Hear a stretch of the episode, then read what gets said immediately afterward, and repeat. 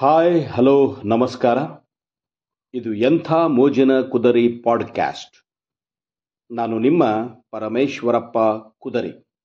ಸ್ನೇಹಿತರೆ, ಇಂದಿನ ವಿಷಯ ಬಿದಿರು ನಾನಾರಿಗಲ್ಲದವಳು.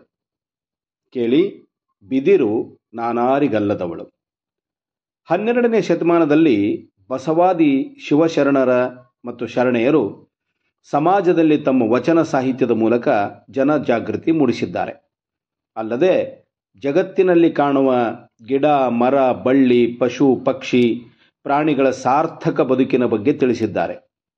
ಗುಡ್ಡಗಾಡು ಪ್ರದೇಶದಲ್ಲಿ ಬೆಳೆಯುವ ಸಾಮಾನ್ಯ ಬಿದಿರಿನ ಗಿಡದ ಕೊಡುಗೆ ವಿಶ್ವಗುರು ಬಸವಣ್ಣನವರು ಹೀಗಿದೆ ಎನ್ನುತ್ತಾರೆ. ಬೆಟ್ಟದ ಬಿದಿರೆ, ನೀನು ಅಟ್ಟಕ್ಕೆ ಏಣಿಯಾದೆ ಕಾಲು ಮುರಿದವರಿಗೆ ಊರು ಗೋಲಾದೆ, ಬಿದಿರಿಂಬೋ ಅಯ್ಯ ಬಿದಿರಿಂಬೋ, ಬಿದಿರೆ ಅಂದಣವಕ್ಕು, ಬಿದಿರೆ ಸತ್ತಿಗೆಯಕ್ಕು, ಬಿದಿರೆ ಗುಡಿ ಗುಂಡಾರವಕ್ಕು ಬಿದಿರಿರಿದವರ ಮೆಚ್ಚ ಕೂಡಲ ಸಂಗಮ ದೇವ. ಈ ವಚನದಿಂದ ಬಿದಿರಿನ ಸಾರ್ಥಕತೆ ಎಷ್ಟಿದೆ ಎಂಬುದು ನಮಗೆ ತಿಳಿದು ಬರುತ್ತದೆ. ಶರಣರು ಕಸವಿದ್ದುದನ್ನ ಭಕ್ತಿಯ ರಸವನ್ನಾಗಿ ಮಾಡಿದ್ದಾರೆ. ಬಿದಿರು ಅಟ್ಟ ಹತ್ತಲು ಏಣಿಯಾಗಿ ಕಾಳು ಹಸನು ಮಾಡುವ ಮೊರವಾಗಿ ಬುಟ್ಟಿ ಮಾತ್ರವಲ್ಲ ಕಾಲಿಲ್ಲದವರಿಗೆ ಬಿದಿರೇ ಕಾಲಾಗುತ್ತದೆ.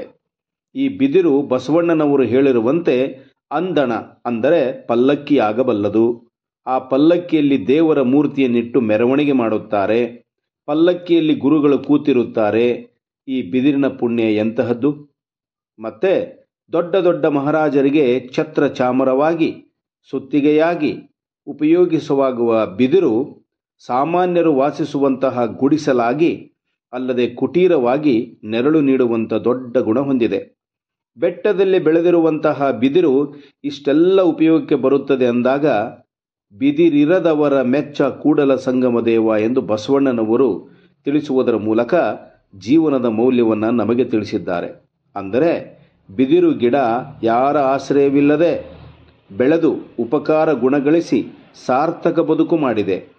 ಈ ಬಿದಿರು ಮಾನವರಿಗೆ ಸಾರ್ಥಕ ಜೀವನದ ಪಾಠ ಕಲಿಸಿದೆ. ನಮಸ್ಕಾರ.